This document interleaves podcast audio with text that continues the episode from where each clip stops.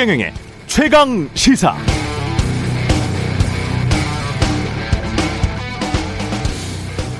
네, 대우조선해양이 지난달 28일 정기 주주총회를 열고 박두선 조선 사장을 대표이사로 선임했습니다. 이를 두고 인수위가 이건 임기 말 부실 공기업 알박기 인사 이렇게 정의했습니다. 박두선 대표이사가 대통령 동생의 대학 동창이라는 것이죠.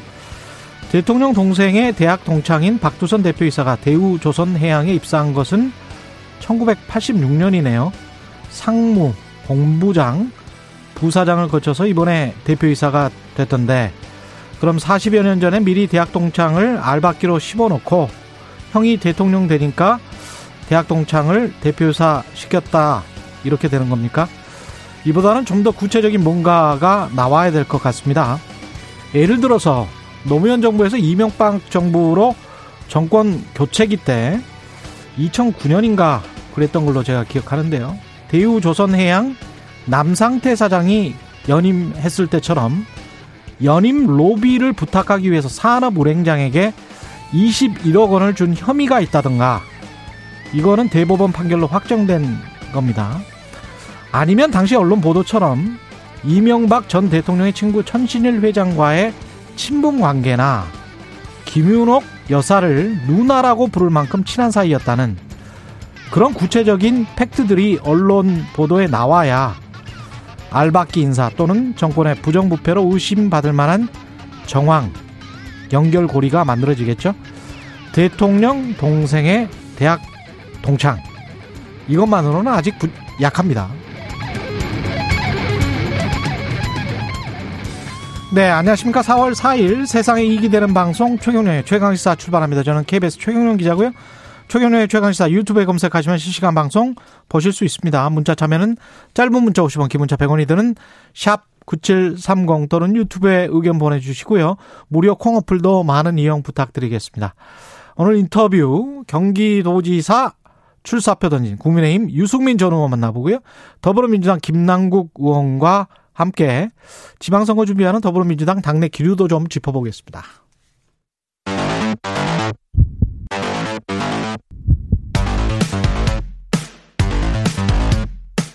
오늘 아침 가장 뜨거운 뉴스 뉴스 언박싱 네, 뉴스 unboxing 시작합니다. 민동기 기자, 김민아 시사평론가 나오셨습니다. 안녕하십니까? 안녕하십니까? 안녕하세요. 예. 대한민국은 뉴스 예. 사이클이 너무 빨라가지고 대우조선해양 얘기 금요일까지 했거든요. 금요일까지 우리가 하려고 했었는데 시간이 모자라서 못했죠. 그렇죠. 그렇죠. 뉴스 unboxing에서 네, 바로 다음 아이템이었는데. 예. 근데 주말 지나니까는 또 다들 잊어버린 분위기입니다. 그러니까 한덕수 총리 또 지명되고 뭐 그렇죠. 이래가지고 예. 네, 적응을 못 하겠어요. 적응을 못 하겠어요. 네. 예. 일부 언론은 계속 쓰고 있습니다. 네, 계속 쓰고 있죠. 예. 전면적으로는 안 쓰고 예. 약간 뒤쪽에 배치했습니다. 아무래도 이제 연결고리가 제가 말씀드린 대로 저는 항상 이 점과 실선 가지고 이야기를 하는데 점이 있는 건 사실이에요. 근데 다 점선이에요. 그렇죠. 예를 들면 저쪽에 점이 하나가 있습니다. 근데 네. 전부 다 점선이고 그 실선이 연결이 돼야 되고 또 다른 점들이 있어야 됩니다. 그렇죠. 예. 그래서 문재인 대통령이 방문했을 때 뭐 PT를 했다. 그렇죠. 그 다음에 이제 어뭐 고속 승진을 했다. 2018년부터 뭐 예. 이런 건데 예. 말씀하신 대로 그것만 가지고 얘기할 수 없는 거죠 이 문제가. 예. 그리고 그렇기 때문에 오히려 다른 의도 있는 거 아니냐 이런 해석이 나오는 건데. 그렇죠. 앞으로 또뭐 뭐 어떤 얘기가 나오는지를 지켜봐야 그것도 뭐 전망을 아. 할수 있을 것 같습니다. 알겠습니다. 그리고 윤석열 그 대통령 당선자 차기 총리 후보로 한덕수 총리를 지명했습니다. 총리 후보를 지명했습니다. 그러니까 한덕수 총리 지명자 같은 경우에는 음. 2007년 노무현 정부 때 마지막 총리를 맡았거든요. 그랬죠. 15년 만에 다시 이제 총리직에 지명이 됐는데 아무래도 노무현 정부에서 총리 후보자로 인준 총례를 통과한 경험이 있지 않습니까? 그러니까 민주당 입장에서도 이런 이력을 봤을 때 반대하기가 쉽지 않을 것이다. 이런 점을 아마 고려를 하지 않았을까. 이게 언론들의 전, 전반적인 분석이고요. 그래서 국회 인 준에는 큰 문제가 없, 없을 것이다. 이런 기대감을 좀 드러내고 있습니다. 한 지명자가 어제 뭐 기자회견에서 무겁고 큰 책임감을 느낀다. 한국 사회가 직면한 중장기적 과제 네 가지를 또 제시를 하기도 했는데 그럼에도 불구하고 몇 가지는 좀 쟁점이 될 것 같습니다. 이를테면 지금 김앤장 출신이지 않습니까? 김앤장 왔다 갔다 했죠. 왔다 갔다 여러 번 예. 했는데 특히 이제 그 2007년 국무총리 청문회 당시 때 미국계 사모펀드 론스타의 외환은행 헐값 인수 의혹에 관여한 것 아니냐라는 이 문제가 쟁점이 된 적이 있었거든요. 김현장이 있을 때? 그렇습니다. 예. 아, 그래서 왜냐하면 이게 김현장 고문으로 재직을 했는데 음. 결국에는 이 김현장이 왜 그러니까 이 한덕수 지명자를 고문으로 임명을 했을까? 예. 결국에는 경제부처 출신 고위 관료를 고문으로 영입을 해서 음. 당시 정부의 입김을 좀 행사를 했던 것 아니냐 이런 의혹이 제기가 된 적이 있었는데 이 문제가 다시 불거질 가능성도 하나 있고요. 예. 또 민주당 일각에서는 그런 얘기도 있습니다. 일단 론스타 사태 여부를 떠나서 음. 방금 최경영 진행자가 예, 말씀하신 것처럼 공직에 있다가 김현장으로 가고 또 공직에 있다가 또 김현장으로 가고. 가고 이런 패턴이 과연 국민들이 쉽게 납득을 할 수 있겠느냐 이 문제를 쟁점할 그런 가능성도 재산이 어느 정도 늘었는지도 한번 관심 있게 지켜봐야 되겠네. 예. 예. 그렇죠. 그래서 한덕수 전 총리를 이제 후보자로 지명한 이제 의도가 뭐냐 이것을 놓고 이제 해석을 해보자면 일단 뭐 어떤 경륜 이런 것을 이제 높게 사서 국정 안정 그렇죠 음. 국정을 안정시키고 그 다음에 이제 과거에 김대중 정권 노무현 정권에서 요직을 거쳤고 이명박 박근혜 정권 때도 이제 주요 직책을 거쳤기 때문에 그런 점에서 이제 국민 통합을 이룰 수 있는 인사이다. 그리고 경제 안보, 경제 외교 안보 양쪽 모두에 이제 전문성 있는 인사이다. 이런 거 이제 보여주려고 한 인사라고 보이는데 근데 이제 이런 거는 좀 뭐랄까요? 어, 지적할 수 있는 내용인 것 같아요. 그러니까 뭔가 국정 철학이 이런 방향이다라는 걸 보여줄 수 있는 뭐 그런 어떤 어떤 그 색깔이 있는 그런 인사는 아니다 이게 음. 이 상황이. 그리고 이제 워낙 이제 고령이고 올드보이다 이런 예. 지적들은 지금 나오고 있는 거고 그래서 그 점에서 이제 논란이 될 수 있는 것 같고요. 음. 근데 이제 결국 이 한덕수 전 총리를 또 이렇게 지명한 배경에는 인사청문회에서 이런 이제 앞서 말씀드린 그러한 이제 요소들을 갖고 있기 때문에 인사청문회에서 좀 쉽지 않겠냐 이런 이제 계산도 있는 거 아니냐라고 언론은 분석을 하고 있습니다. 더불어민주당 입장에서도 좀 난감할 수 있어요. 왜냐하면 크게 인사청문회에서 쟁점이 되는 내용을 크게 나누면은 이 정책과 관련된 부분하고 그다음에 신상과 관련된 부분이잖아요. 그렇죠. 근데 정책과 관련된 부분을 얘기를 하려면 지금 민동희 기자님 얘기하신 대로 뭐 어 뭐 외환은행 매각 문제라든지 무슨 뭐 그다음에 또 이제 얘기 나오는 게 뭐 저축은행과 관련돼서 시행령을 뭐 개정한 것이 나중에 음. 가서 저축은행 사태로 이어졌다. 그 일종의 규제 완화여 가지고 그렇죠. 이런 지적도 있는데 예. 이게 다 어쨌든 참여정부 때 어, 한 거잖아요, 결국은. 음. 그러니까 더불어민주당 입장에서 정책적으로 뭔가 각을 세워가지고 검증에, 검증에 임하기는 좀 쉽지 않을 거다. 이런 생각을 하는 건데 다만 신상과 관련돼서는 지금 말씀하신 대로 공직을 맡지 않은 않은 시기에 공직을 맡지 않거나 덜 중요한 걸 맡았던 시기에 그때 이제 재산 형성이라든가 이런 처신이 어떻게 된 것이냐 잘 한 거냐 음. 이런 부분들은 쟁점화될 수 있기 때문에 이 부분이 결국 핵심이라고 봅니다. 그러니까 더불어민주당 입장에서는 처음부터 총리 후보자를 지명했는데 어, 전면적으로 모든 것을 막 반대하고 이럴 수는 없는 거거든요, 사실. 그러면 이제 발목 잡기냐 이런 얘기가 나올 것이기 때문에 결국은 검증에서 어떤 얘기가 나오는 거냐. 그래서 반대할 명분이 거기 있는 거냐. 이게 중요한데 결국은 이제 신상 문제에서 판가름이 나지 않겠는가. 이런 생각입니다. 제가 예상하기로는 뭐 무난히 검증에는 통과하지 않을까. 그렇게 예상을 해봅니다. 왜냐하면 이렇게 경제 관료를 오래 하고 지금 이분 같은 경우에 총리나 부총리 뭐 너무나 많은 공직을 거쳤잖아요. 그렇죠. 그래서 아마 크게 뭔가 뒤끝이 있는 어떤 거는 철저히 자기 관리를 했을 거예요. 이 정도 되는 분들이면 그런 재산 관리나 자기 관리는 철저히 했을 거고 뭐 자녀 문제라든가 그렇... 병역 문제라든가 이런 음. 것도 이미 충분히 이미 검증이 됐기 그렇죠. 때문에 예.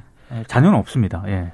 다만 이제 그 안정적인 국정 운영은 가능 가능하겠지만 말씀하신 대로 윤석열 정부의 색깔이 과거 정부와 비슷한 정책으로 가겠구나. 이거는 뭐 그게 그러면 좋은 건가요? 나쁜 건가요? 그거는 잘 모르겠네요, 사실은. 어떻게 보면 안정적이라는 측면에서는 좋을 수도 있을 것 같고 윤석열 대통령의 색깔 그 선거 기간 동안에 드러났던 당선자의 색깔이 확 드러나는 그런 정책들이 나올까? 그럴 것 같지는 않고 굉장히 좀 안정적으로 고위 관료를 오랫동안 지낸 사람답게 그렇게 운영을 하지 않을까 그런 생각이 듭니다. 민주당도 네. 진짜로 만약에 어떤 음. 검증을 해서 문제가 있다면 음. 그렇다면 문제 제기를 해야 될 거고요. 네. 굳이 큰 문제가 발견이 되지 않았다라고 한다면은 발목 잡기로 비춰질 수할 있는 그런. 건 할 필요는 없는 것 같습니다. 그 전문성하고 도덕성인데 도덕성 부분에서 꼭 재산 가지고 이렇게 계속 물고 늘어졌던 게 이제 특히 이제 문재인 정부에서 무슨 강남에 주택 한 채만 있어도 막 그 언론들이 물고 늘어졌던 거 그거는 저는 그거는 그런 검증은 도덕성 검증이 아니라고 저는 봅니다. 그건 뭔가 뭐 투기를 해서 편법이나 불법을 해서 뭔가 재산을 형성했다는 뚜렷한 증거가 나온다든가 뭐 불법으로 농지를 전용을 했다든가 그렇죠. 뭐 이런 것들이 나와야 되는데 그런 거가 아니니 아니고 그냥 부자다. 강남에 산다. 이거 가지고는 그런 식의 그 도덕성 검증이나 비난 쪽의 어떤 기사는 안 나왔으면 좋겠어요. 어떤 정부가 됐든 간에. 예. 그거는 문재인 정부 때 언론이 잘못한 거예요. 그 문재인 정부를 그 비난하려고 하는 언론이 제가 보기에는 잘못한 것이고 그런 식의 언론으로 그게 검증 기사다라고 하는 거는 그런 그거는 윤석열 정부 때는 안 나왔으면 좋겠습니다. 예. 맞습니다. 그리고 이제 정책적인 방향이 어디로 갈 거냐에 대해서는 사실 총리 인사도 중요하지만 예. 이제 그 장관들 인사 어떻게 하느냐 이것도 사실 중요하거든요. 왜냐하면 또 이 한덕수 전 총리랑 어, 토요일 날 윤석열 당선인이 만나고 샌드위치를 먹으면서 국정 현안에 대해서 토론을 하고 앞으로 어, 책임 총리제를 실현할 수 있는 그러한 권한을 보장해 주겠다 이제 이렇게 얘기를 했기 때문에 음. 그럼 어떤 장관들하고 한덕수 전 총리가 같이 일하는 거냐 이것도 이제 중요한 문제인데 지금 거론되는 이제 뭐 이 장관 후보자들의 면면이나 이런 걸 볼 때는 또 아, 어떤 강한 또 정책적인 색깔이 또 드러난다. 아직까지는 이렇게 좀 보이지는 않는 것 같아요. 음. 그래서 이 책임 총리자, 책임 장관제가 어떻게 구현될 수 있는지 그리고 그런 것들을 어떤 인사들이 하는 건지도 앞으로 어, 지켜보고 평가를 해야 될 것 같습니다. 예. 윤석열 당선자는 4.3 추념식 참석했는데 국민의힘 계열 대통령 당선자 또는 대통령으로는 처음 간 거 아닙니까? 그러니까 보수 정당 출신 대통령이나 예. 당선자가 4.3 추념식에 참석한 건 처음입니다. 그렇죠. 예, 그 자체로 일단 언론들이 좀 평가를 하고 있는 것 같고요. 윤 당선자가 추념식에 참석을 해서 제주 4.3 평화공원이 담고 있는 평화와 인권의 가치가 널리 퍼져나가서 세계와 만날 수 있도록 새 정부에서도 노력하겠다 이런 점을 좀 강조를 했거든요. 어, 뭐 이런 부분은 좀 평가할 필요가 있는데 앞으로 이제 아, 윤석열 정부에서 이 4.3에 대해서 얼마나 또 뭐 진상규명을 한다든가 이런 걸 하는 게 결국은 관건이 될 것 같습니다. 이 4.3 희생자 보상금 신청 접수가 오는 6월부터 시작이 되거든요. 예. 그러니까 지금 지난 3월 29일에는 4.3 특별법 개정에 따른 첫 뭐 특별 재심이라든가 직권 재심 공판에서 각각 뭐 33명, 40명 정도가 무죄 판결을 받았습니다. 그러니까 앞으로도 재심 공판이 계속 이어질 거고요. 여기서 이제 억울하게 옥살이했던 그런 피해자에 대한 무죄 판결이 이어질 것으로 보이는데 이런 분들에 대해서 어떤 뭐 보상이라든가 이런 거를 적절히 할 것인가 그리고 음. 이런 거와 또 상관없이 별개로 진상 규명이 여전히 제대로 안 되고 있거든요. 이런 부분들에 대해서도 윤석열 정부가 얼마나 어, 의지를 보일 것인가 이게 좀 관건이 될 것 같습니다. 그러니까 이4.3 사건이 어, 예를 들면은 지금까지 어, 보수 정권에서 어, 5.18 민주화 항쟁이라든가 예. 이런 부분에 대해서는 과거에는 어쨌든 그 여러 가지 맥락이나 이런 것들을 부정했는데 음. 최근에 와서는 어쨌든 노력한 거지 않습니까? 그리고 민주화 운동으로 인정한 것이고 그리고 그 이후에 어쨌든 명예 회복을 하기 위해서 뭐 여러 가지 노력을 했습니다. 물론 그 노력을 다시 되돌리는 뭐 일부 태행적인 어떤 발언이 나온다든가 소속 의원의 어떤 행동이 나온다든가 그런 건 있었지만 어쨌든 어 이 좀 어 대의 명분에 맞는 그런 길로 갔거든요. 예. 그런데 그런 점에서 그런 점에 비추어 보면 4.3에 대해서는 다소 소극적이었다는 것을 부정하기 어렵습니다. 음. 참여정부 때 이제 좀 어떤 진전된 어떤 아, 그런 정부의 태도가 나왔지만 그 예. 이후에 사실은 또 어, 명시적으로 이제 어떤 사건이다 어떻게 우리가 해야 된다라는 게 정부 차원에서는 여러모로 부족했던 게 사실이거든요. 근데 음. 어쨌든 윤석열 당선인이 이 지금 이제 초반부터 이 4.3에 대해서는 이렇게 적극적인 어떤 태도를 보여주는 것만으로도 사실은 상당히 어떤 어좀 역사를 진전시킬 수 있는 어떤 행보를 한 것이다라고 저는 봅니다. 예. 지금 말씀하신 대로 그 이후에 계속 이러한 기조를 이제 이어가서 4.3의 음. 사건의 뭐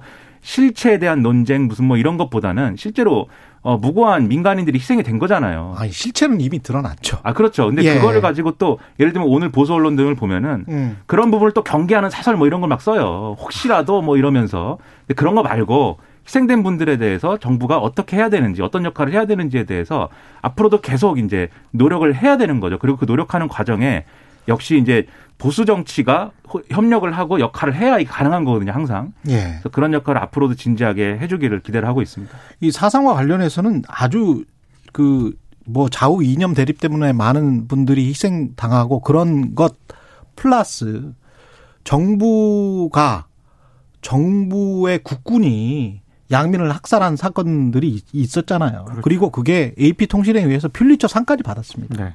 노군이 학살 사건 같은 경우에. 그래서 그런 것들은 전 세계가 다 인정하는 팩트들이고 그리고 이건 전혀 다른 문제예요. 그럼 북한군도 규탄해야죠.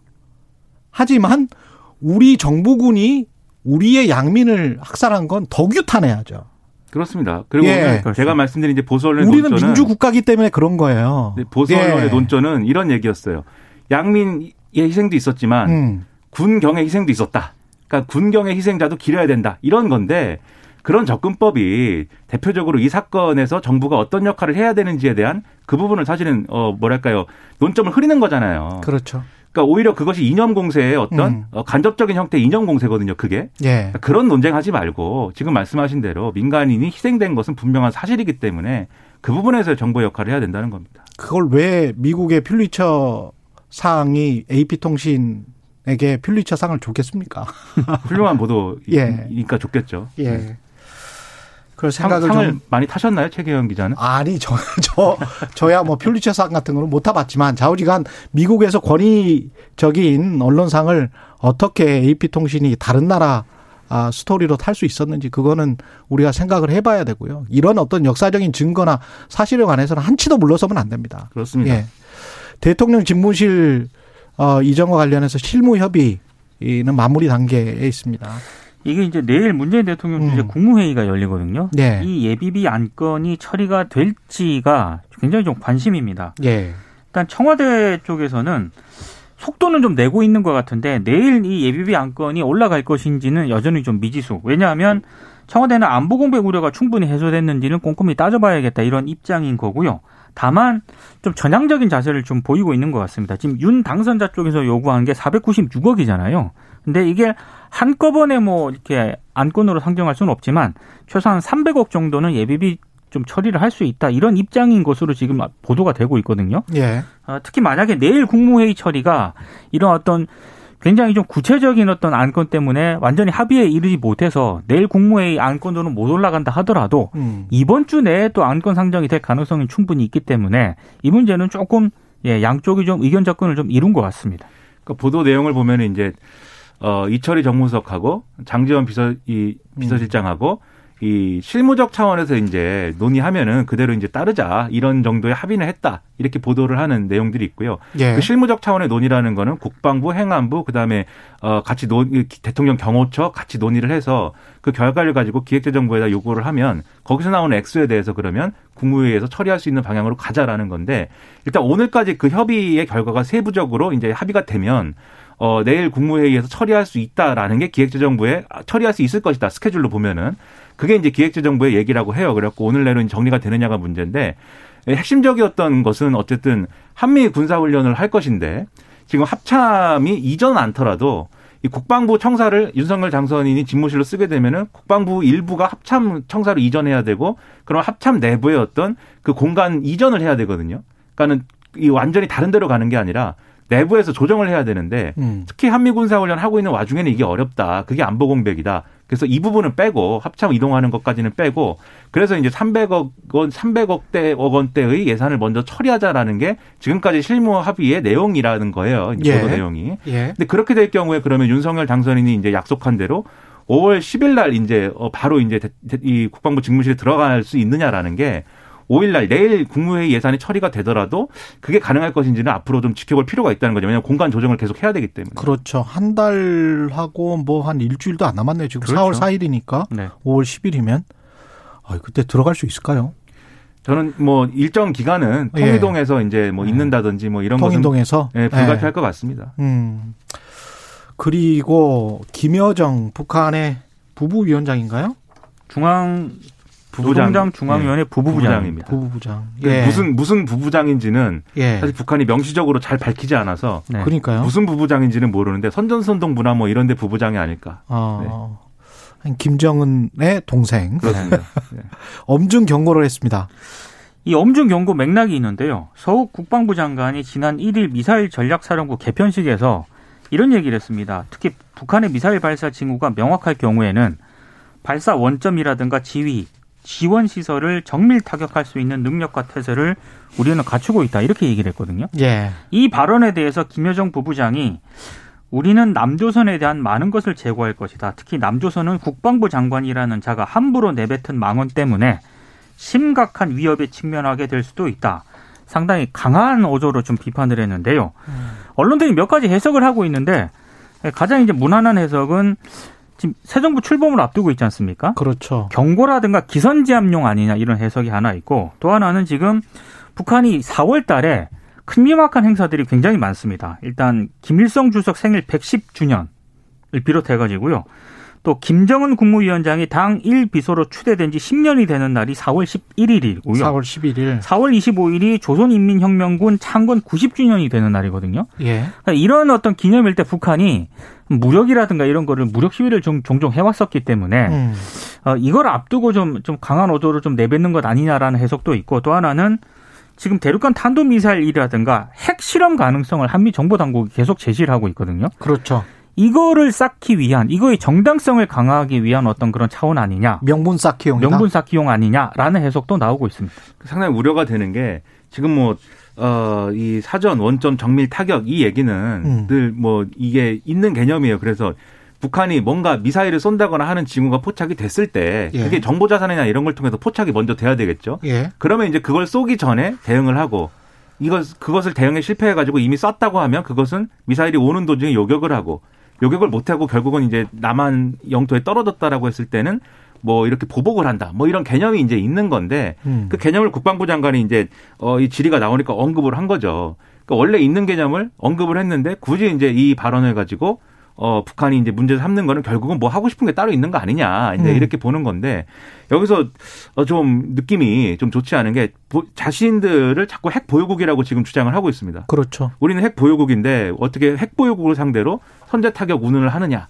이거를 김여정과 더불어서 지금 또 박정천이라는 스스로 공식적으로 그렇게 말을 해버리는 거죠. 그렇죠. 본인들은 핵 보유국이다. 근데 국제사회에서는 사실은 핵 보유국이라고는 국제적으로는 인정을 하지 인정하지 않죠. 않고 있죠. 그러면 그것을 인정하게 만들고 싶은 싶다는 거 아니겠습니까? 그렇습니다. 그러면 핵실험이나 이런 것을 예정하고 있는 거 아니냐 이렇게 음. 의심을 하는 건데 정세현 전 장관도 사실은 지난번에 나와서 풍계리 그 갱도굴착 네. 관련해서 그게 한 한 달 정도 시간이 걸리기 때문에 4월 25일쯤에 핵실험을 할 가능성이 있다 이 말을 분명히 했어요. 그렇습니다. 예. 풍계리 갱도 원래 핵실험하는 데인데 예. 지난번에 2018년에 모라토리엄 선언하면서 입구를 이제 부셔버렸잖아요. 그렇죠. 다시 이제 이 다른 방식으로 다시 지금 파고 거예요. 있다는 거 아닙니까? 그렇죠. 예. 그러면 거의 핵실험은 음. 기정사실이 아닌가 이렇게 생각할 수도 있겠는데 물론 이제 예단할 수는 없습니다만 음. 그렇게 본다면 거기에 대해서 그러면 새 정부가 어떻게 대응할 것이냐가 굉장히 중요한 문제가 되거든요. 그렇죠. 이게 상당히 이제 큰 파도가 오는 것이기 때문에 잘 남- 넘어야겠습니다. 큰일입니다. 예. 참. 예. 뉴스 unboxing 여기까지 하겠습니다. 민동기 기자 김민아 시사평론가였습니다. 고맙습니다. 고맙습니다. 고맙습니다. KBS 일라디오 최경영의 최강시사 듣고 계신 지금 시각 7시 43분입니다. 오늘 하루 이슈의 중심. 당신의 아침을 책임지는 직격 인터뷰. 여러분은 지금 KBS 일라디오 최경영의 최강 시사와 함께하고 계십니다. 네, 어제 74주년 맞은 제주 4.3 희생자 추념, 추념식이 열렸습니다. 4.3 희생자 추념식. 어떤 의미가 있는지 자세히 알아보겠습니다. 먼저 5년 만에 제주 4.3 평화공원을 오가는 43번 버스가 부활했다고 하는데요. 이 소식 제주도청 도로교통과 한재택 과장님 연결돼 있습니다. 안녕하세요. 네, 안녕하십니까. 예. 44, 제주- 예, 말씀하세요. 예. 예, 안녕하십니까. 제주 대중교통과장 한재택입니다. 예, 그 43번 버스가 원래 있었던 건가요? 예, 그, 지난 2017년 8월, 그, 대중교통 교편이 되기 전에는, 예. 제주시 공영버스에서, 그, 제주 절물과 봉계 삼양, 그, 제주 여고를 연결하는 사산 버스가 운행되고 있었습니다. 두 대가. 음. 그런데 저희들이 그 2017년도 대중교통 체계를 전면적으로 개편하면서 예. 그, 그 차량 그 노선 번호를 부여하는 계획에 따라 가지고 예. 그 번호를 세 자리로 단일화하고 아. 버스 노선 기능별로 번호를 바꾸게 되었습니다. 쉽게 말해서 급행인 경우는 100번대, 일반 간선인 경우는 300번대, 음. 제주 간선인 경우는 300번대, 그리고 지선인 경우는 400번대, 서귀포 간선인 경우는 네. 500번대. 그래서 이게 지금 343번으로 바뀌었었던 거잖아요. 그죠? 예, 예, 예. 예, 343번으로 바뀌었다가 43번으로 변경한 거는 어떤 의미가 있을까요? 예, 그, 사삼에 대한 그, 많은 희생이 있었기 때문에, 그리고 그, 광주 5.18처럼, 예. 제주, 제주, 제, 제주도에도 이제 사삼이라는 그 아픔이 있기 때문에 사삼을, 에, 아픔을 어우르고 기억하기 위해서 저희들이 이번에 에, 사삼 번호로 노선 버스를 개편하게 되었습니다. 43번이라는 그 노선 버스가 어디 어디 제주 43 평화공원을 오가는 겁니까? 이게? 그, 제주도의 그 중심지인 제주시청을 기준으로 해서 예. 예, 절물, 사망, 봉계, 화북, 동문 노탈이 제주역, 역으로 연결하는 공항을 연결하는 버스가 되겠습니다. 아, 그렇군요. 상징성이 있네요. 그죠? 예. 예. 뭐 일반 저 관광객분들도 43번 버스를 많이 마주칠 수 있겠습니다. 제주도 여행을 하면. 예, 제주 공항에 도착을 하면은 예. 바로 그 사삼 다시 1번, 사삼 다시 2번을 탑승하시면은 음. 그 바로 종점 직전에 절물 가기 전에 예. 그 사삼 공원에 도착하게 되겠습니다. 아, 그렇게 되는군요. 예, 예. 그 도민들, 추모객들, 그 다음에 관광객들한테는 남다른 의미가 있을 것 같고, 거- 그 버스에 어떤 문구랄지 이런 것들도 혹시 새겨 놓으실 예정입니까? 예, 어떻게? 그 지금 현재 그 그 저 LA LED 전광판으로 해서 43-1번, 음. 43-2번 음. 표시가 되어 있고요. 양 측면에 예. 그43 표시가 다 되어 있습니다. 그리고 아, 승강장이라든지 그 정류수에 다 표기가 다 시간표대로 다 되어 있습니다. 이게 몇 대나 자주 운행이 되나요? 그 하루 여섯 대가 운행되고 있는데요. 예. 편도 14회 운행되고 있습니다. 편도 14회. 예. 예, 예, 예. 예, 꽤 자주 운영되군요. 유튜브에서 예. 레몬 추리님이 사삼 버스 타러 제주도 여행 가봐야 되겠습니다. 이렇게 말씀하셨네요. 예. 예, 예. 4.3이라는 이 상징적인 날 숫자가 또 제주도민들에게 뜻이 많고 의미가 있고 예. 이 버스 운행이 예. 제주도민들에게 어떤 역할을 해줬으면 바라세요? 네, 그 사람은 무고한 많은 도민들이 희생되었고 살아남은 분들에게도 아직도 트라우마라는 남아있는 슬픈 제주의 역사입니다. 이런 역사가 반복되지 않도록 후손들에게 알리고 잊혀지지 않도록 아픈 기억이 벗어나 치유, 평화의 길이 들어설 수 있도록 행정에서도 적극적인 지원을 해야 한다고 생각합니다. 이번 4.3 노선버스는 변경이 도민들과 추모객들에게 4.3을 기억하고 아픈 도민들에게 위로가 되었으면 합니다. 예, 알겠습니다. 오늘 말씀 감사하고요. 제주도청 대중교통과 한재택 과장님이었습니다. 고맙습니다. 예, 감사합니다. 예, 이어서 오임종 4.3 유족회장 연결돼 있습니다. 안녕하세요.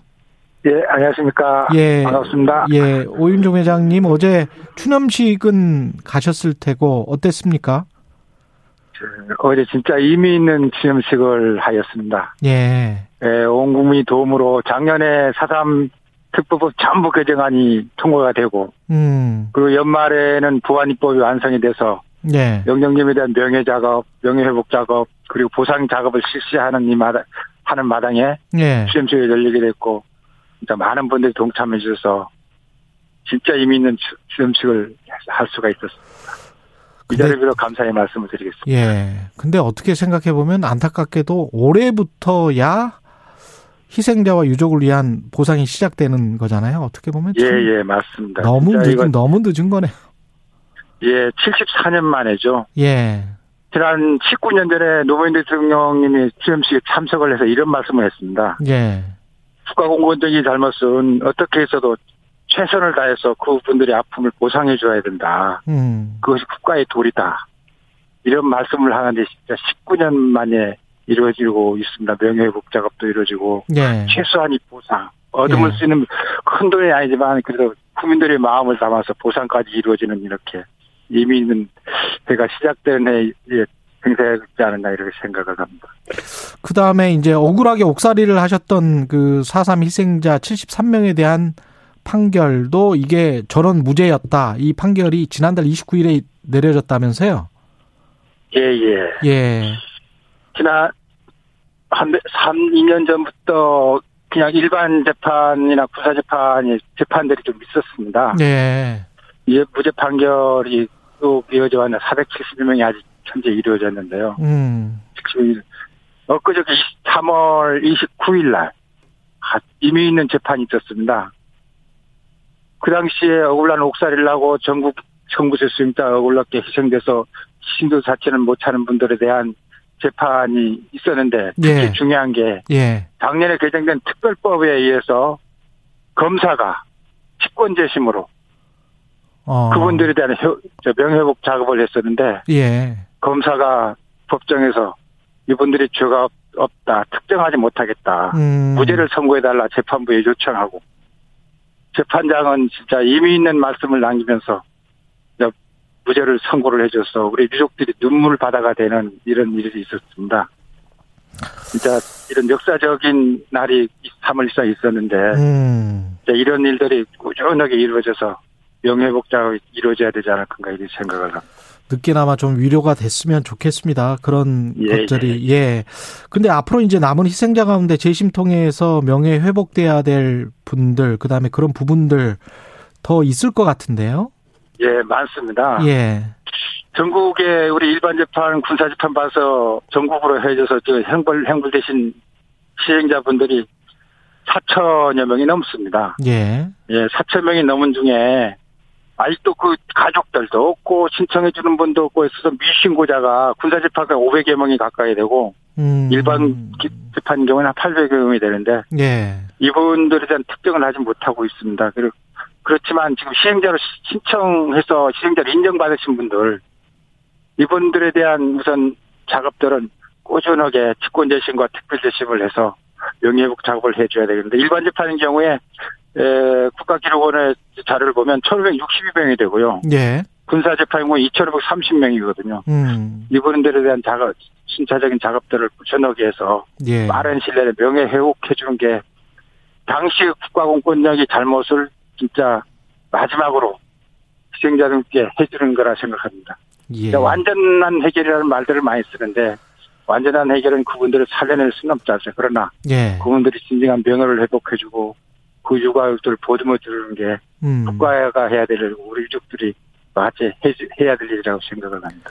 마지막으로 윤석열 대통령 당선자가 참석을 했단 말이죠. 예, 예, 예. 예, 어떻게 보셨고 어떤 부분이 좀 더 개선됐으면 좋겠고 당선자가 이제 대통령이 되실 거니까 예, 좀 당부 말씀도 좀 해 주십시오.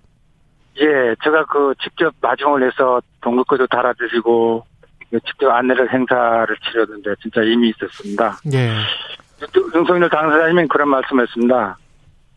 이 보수 정권에서 아무도 참석 처음 참석 의미 있는 참석을 했다는 음. 말도 좀 했었고 그이 유족들 앞에는 차삼의 아픈 상처를 치유하고 기억하고 비례 이런 책임들을 국가가 음. 다 하도록 하겠다. 예, 그리고 화해 상승하고 미래 나가는 것은 대한민국 국가의 몫이다. 음, 이런 말씀을 하셨습니다. 그리고 알겠습니다. 아까 말씀드린 그 명예회복 작업들이 음, 순조롭게 진행되도록 다 하겠다는 알겠습니다. 약속을 했었고 제주 4.3 유족회 오임종 회장님이었습니다. 고맙습니다. 예 고맙습니다.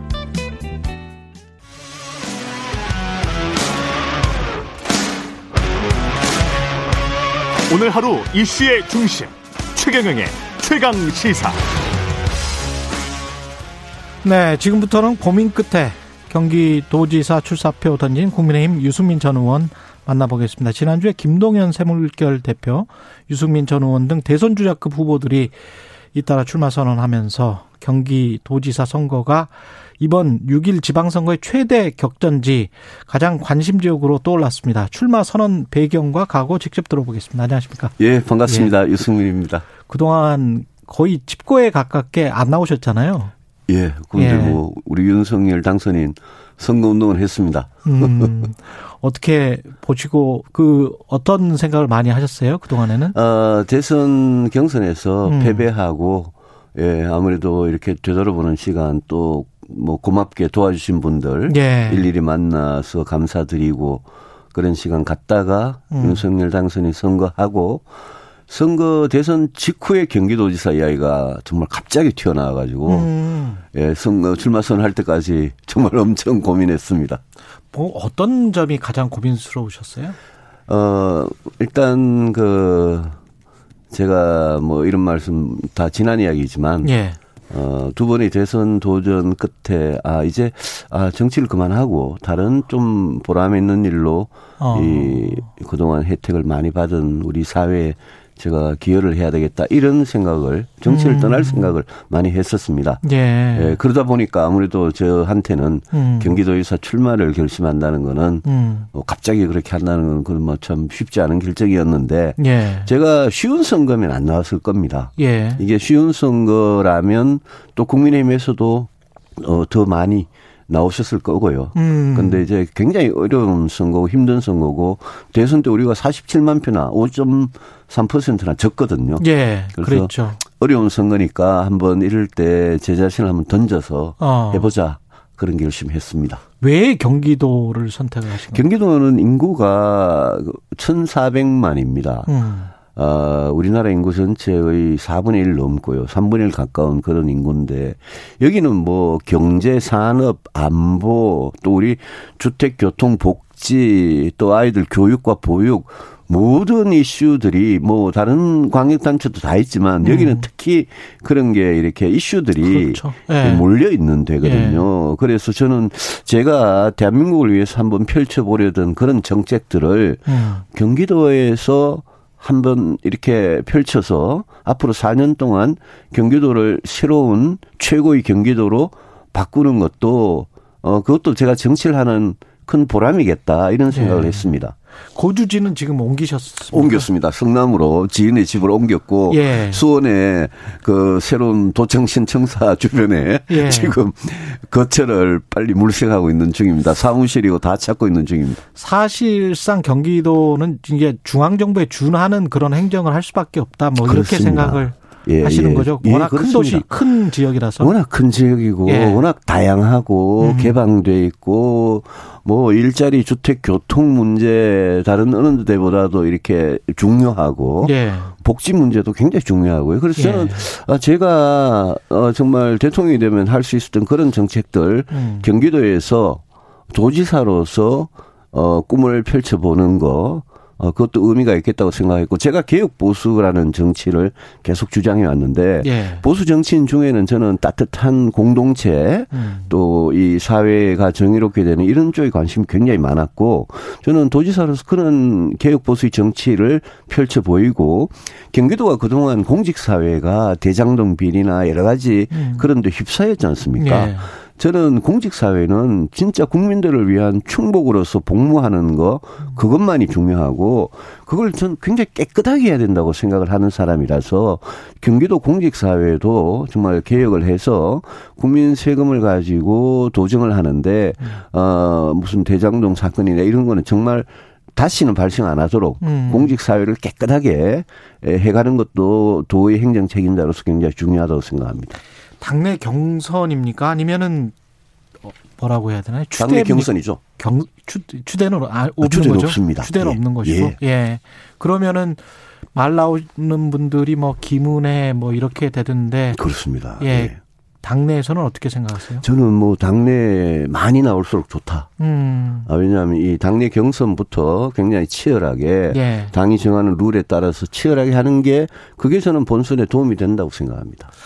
그렇군요. 그 민주당 쪽에서는 보니까 수원시장 했던 분 염태영, 예. 그다음에 이제 예. 김동연 뭐 예. 이렇게 안민석 예. 예. 어떻게 평가를 하십니까? 아, 그분들 뭐 다들 뭐 오선 의원이 두 분의 전 수원 예. 시장에 수원 수원이 경기도의 뭐 수원이 제일 크죠. 중심 아닙니까? 예. 인구가 120만 가까이 되고 예. 그 김동연 전부 총리까지 음. 서로 민주당에 굉장히 쟁쟁하신 분들이 많이 나오는 이유가 음. 아까 제가 말씀드렸듯이 민주당 입장에서는 경기도지사 선거가 이거는 승산이 굉장히 높은 선거라서 그다음에 이재명 후보의 정치적 고향이 그렇습니다. 예. 이재명 그 전 지사 전 후보께서 뭐 예. 어, 열심히 또 도와주실 거고, 민주당 후보. 그럼 선거가 마치 이제 예. 우리 국민의힘 후보 대, 대, 음. 어, 뭐, 이재명 후보 비슷하게 그렇게 음. 돼버리면 선거가 예. 더 이렇게 막 치열해지겠죠, 본선이. 예. 그래서 저는 민주당 입장에서는 충분히 해볼 만한 선거라고 생각하고 많은 좋은 후보들이 이렇게 도전하신 것 같고 예. 거꾸로 제가 아까 말씀드렸죠. 국민의힘에서는 음. 이거는 굉장히 어려운 선거다. 음. 아, 그래서 제가 한번, 아, 이거는 뭐, 한번 승패, 뭐, 그런 거 계산하지 말고, 음. 제가 한번 뭐, 당을 위해서 또 새로운 정부 위해서 또 경기도민들 무엇보다도 한번 새로운 경기도를 위해서 제가 한번 제 자신 던지자. 이렇게 된 겁니다. 최근 나온 여론조사도 그렇고 과거 이제 국민의힘 경선 예비 후보 하실 때그 네.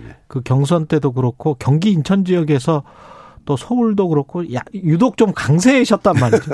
제가, 예. 경기 인천 지역에서 좀 강세셨어요. 그때도 보면. 예, 제가, 제가 4년 전에 바른정당 후보 할 때제 음. 최고 득표율이 경기도 수원에서 나왔습니다. 아. 젊은 분들 많이 사는 율전동이라고 있는데요. 예, 예, 예. 거기가 제가 최고 득표율 제가 전국이 그때 220만 표밖에 못 얻었는데 예.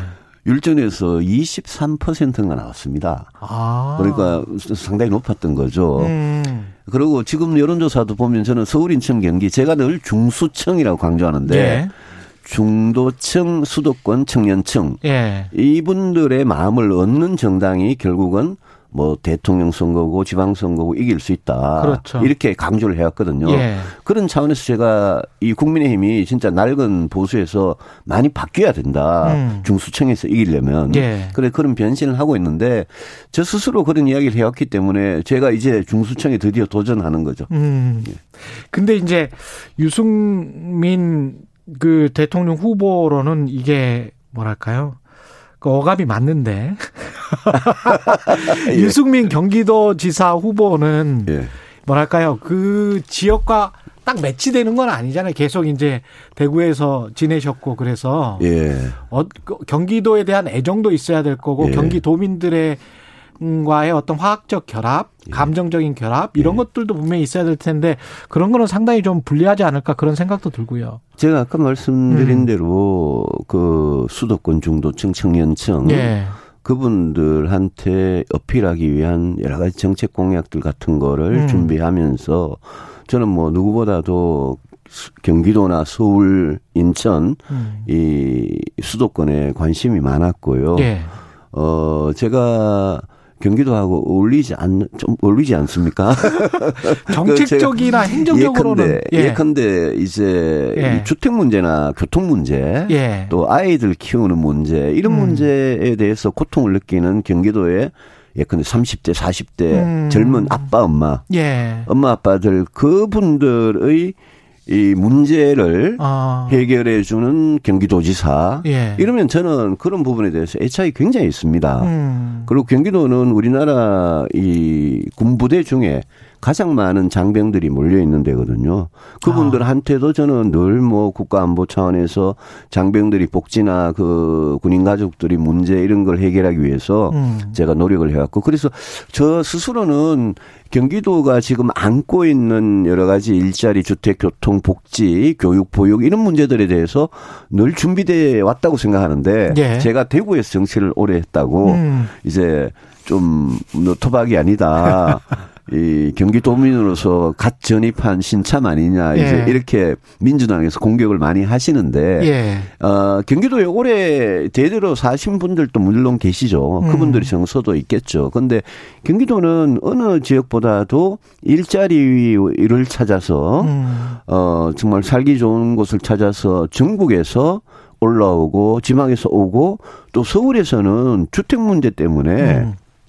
더 이렇게 자기가 감당할 수 있는 주택을 찾기 위해서 경기도로 이사를 왔는데 음. 이사하고 나니까 갑자기 출퇴근 시간이 뭐 두 배, 세 배가 됐다. 그렇죠. 이런 분들 많거든요. 그렇죠, 그렇죠. 그런 분들 네. 문제를 해결해 주 드리는 거는 이거는 뭐 저한테는 굉장히 음. 아주 중심적인 정책 주제이기 때문에 예. 어, 제가 어, 적임자라고 감히 말씀을 드리고 싶습니다. 이재명 전 경기도지사의 정책들은 어떻게 평가하시고 어떤 식으로 바꿔야 된다라고 보십니까? 원칙적으로 예. 저는 이재명 지사가 했던 것 중에 음. 어, 잘된 정책은 계승할 생각입니다. 음. 지금 민주당 후보들께서 전부 다 1호 공약이 이재명 지키기거든요. 네. 그 내가 이재명을 지키겠다 이러시는데 저는 원칙적으로 이재명 지사 한 것 중에 잘한 것들은 계승하고 잘못된 것들은 음. 그거는 바꿔나가야 되는 게 맞다. 예. 아, 그래서 이재명 지사가 여러 가지 복지 정책을 했는데 음. 그런 부분도 저는 굉장히 꼼꼼히 음. 따져보고 예. 그동안 꼭 어, 경기도로부터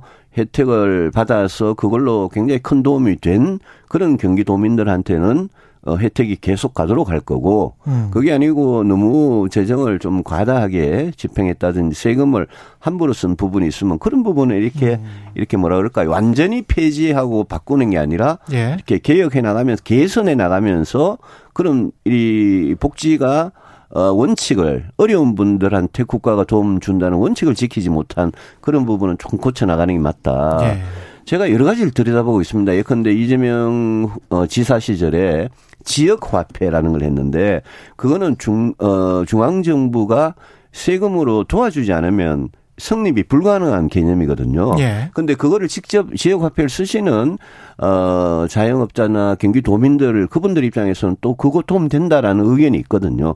그런 부분을 굉장히 좀 신중하게 들어서 그 고칠 건 고치고 할 생각이고 뭐 다들 민주당 후보들께서 이재명 내가 지킨다 이러니까 제가 농담으로 이재명은 내가 지켜줄게 왜냐하면 왜냐하면 저는 예. 늘 정치적인 거고 음. 법률적인 거고 뭐든지 간에 아니 이재명 지사 후보 전 후보가 진짜 자기 말대로 잘못한 게 없으면 음.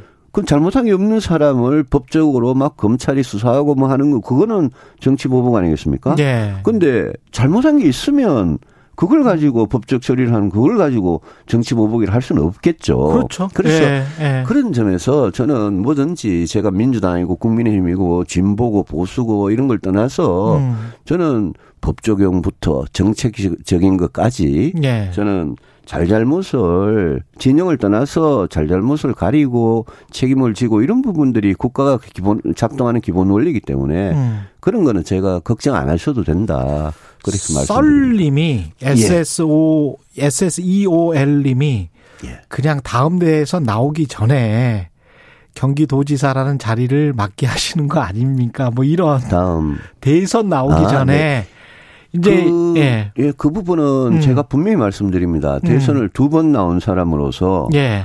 이게 경기도지사 자- 자리가 다음 대선을 노리기 위한 징검다리로서만 음. 그거 하는 거 아니냐라는 그런 말씀인데 음. 그건 제가 분명히 솔직하게 말씀드리는 게 제가 경기도지사 4년을 음. 잘해서 어 1,400만 경기도민들께서 아 유승민 잘한다. 또 해라. 그러면 저한테 가능성이 열리는 거고 예.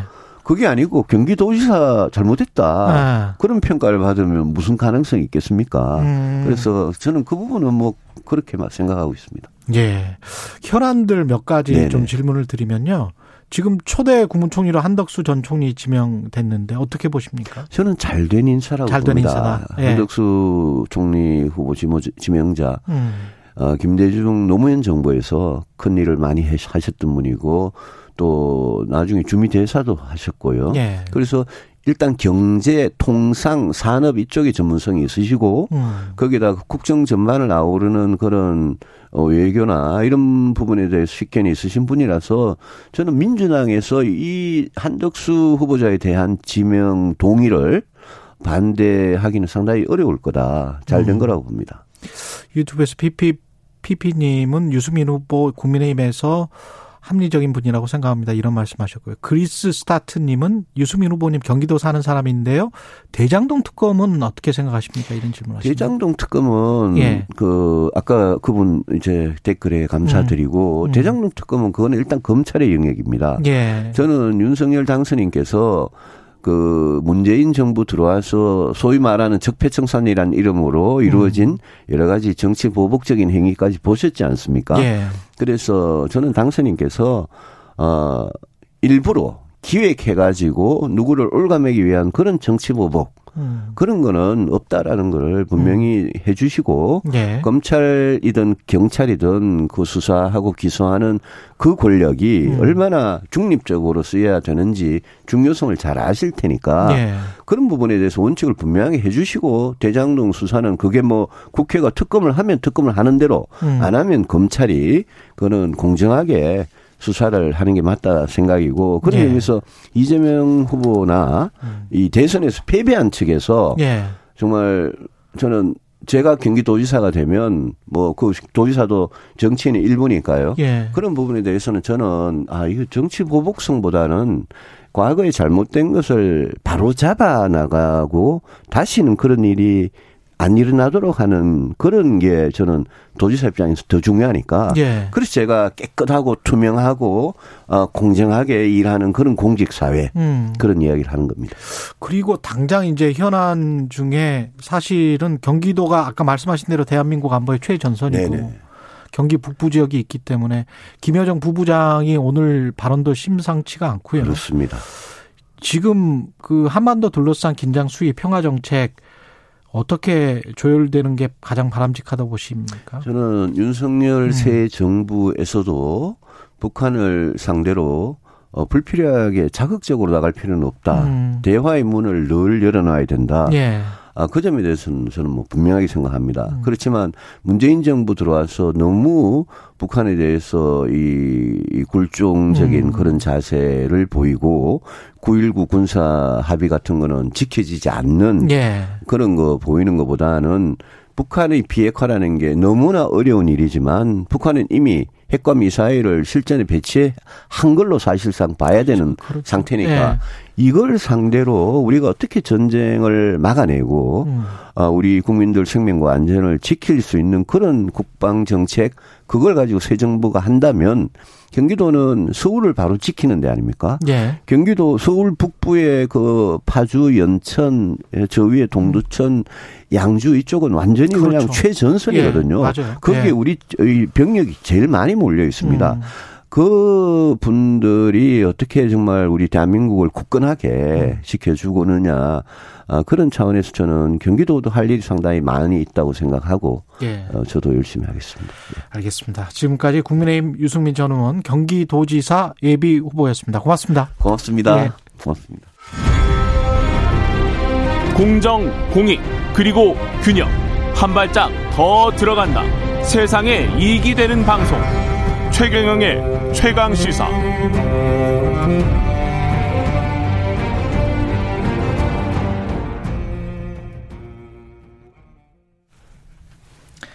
네, 이번엔 더불어민주당으로 가보겠습니다. 다가오는 지방선거 필승 전략 민주당은 어떻게 준비하고 있을까요? 김남국 의원 전화로 연결돼 있습니다. 안녕하세요. 네, 안녕하세요. 살고 싶은 도시 생생도시 안산 단원을 김남국입니다. 안산 단원을 예, 김남국 네. 의원님. 지난 대선 결과 아 이후에 지금 처음이죠.